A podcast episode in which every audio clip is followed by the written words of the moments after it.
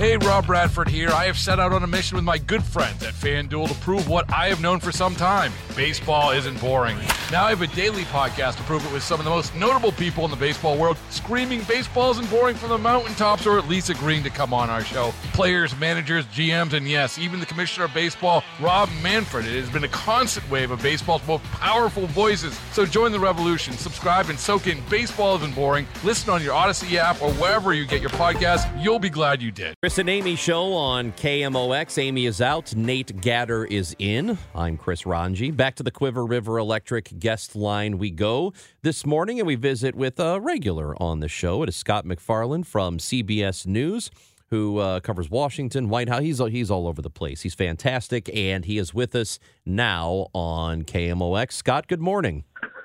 Right back at you. Good morning. Hey, let's uh, let's talk about what's happening with this Alexander Smirnov news. There were court documents that were um, uh, released yesterday. We heard about them, uh, you know, later in the afternoon, early evening, and explain exactly what he is guilty of doing because now he's been charged by the Department of Justice. And there's a new uh, filing that came out a few moments ago from the special counsel in this case, again asking a judge to keep Alexander Smirnov behind bars until trial. There's obviously concern here about this guy. Smirnov faces two federal criminal charges, accused of making a false statement and making a fictitious report. He's an FBI informant and has been for some time, but according to the prosecutors, he spun false tales about Hunter Biden, the president's son, and President Biden, linking them to some bribery allegation involving the Ukrainian energy company Burisma. And the prosecution says that these are false claims.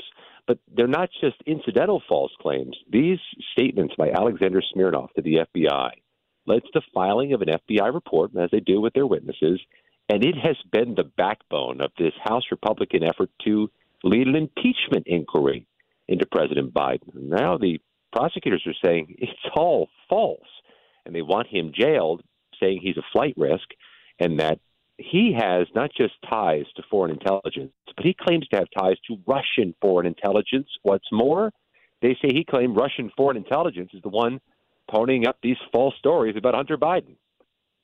What are the implications then for both the inquiries into Hunter Biden and ultimately, if there are any, for the president?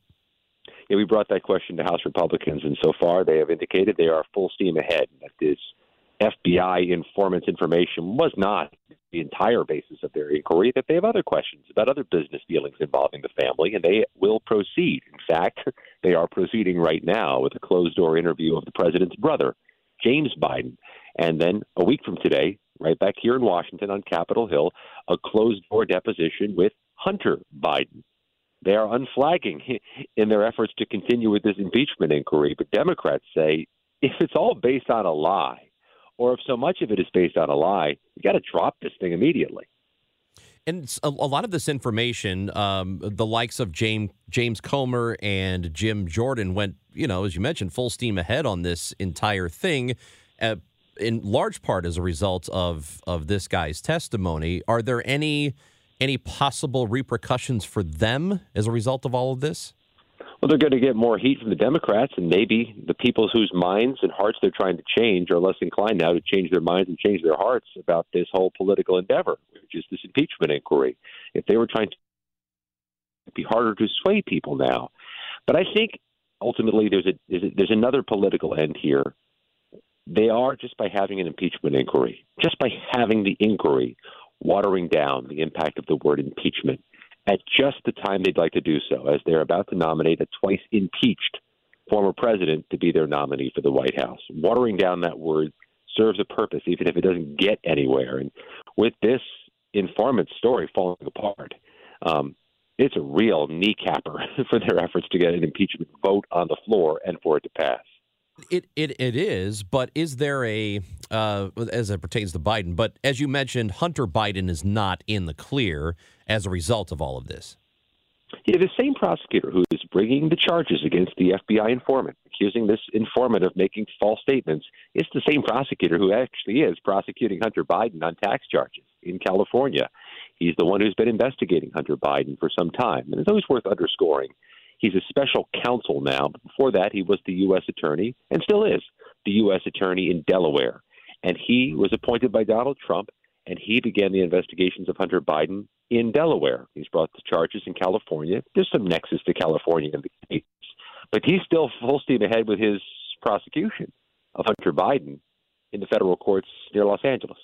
Bearing in mind your point about why there might be political motivations at this particular moment in time for Republicans in the House to try to water down the shock value or the impact of the word impeachment, how much of this do you think is explicitly politically motivated as compared to how many of those House Republicans might still be true believers, if you will, on, on what they're pushing uh, any allegations against, whether it's Hunter or ultimately the president? It's a real good question. It's hard to answer, but it's it, it's the question to ask rhetorically because we are now in the heart of an election cycle, not just nearing the election. We're in this thing now. What's more, so many of these congressional Republicans, to a degree, the Democrats on these panels too, face the prospect of primary challenges back home. And the only challenge they have to reelection is to lose in a primary. So they don't want to get outflanked to the right. So I don't see anybody equivocating on the need to do an impeachment inquiry among the Republicans who've already supported it. And it's hard to divorce this from the politics of the moment. And Scott, last thing before we, we let you go this morning, um, we we spent the last segment talking a little bit about about Russia and Ukraine and the funding that is being held up in our Congress as a result of people who just don't want to send money that way. With the death of of Alexei Navalny, do you see any any movement, any shift toward getting something done to get some aid to Ukraine? Yes and no. I mean, it certainly has raised the profile of the issue and the fact that this money needed to be approved in 2023, according to the Biden administration. And here we are nearing the end of February 2024, and it's not done.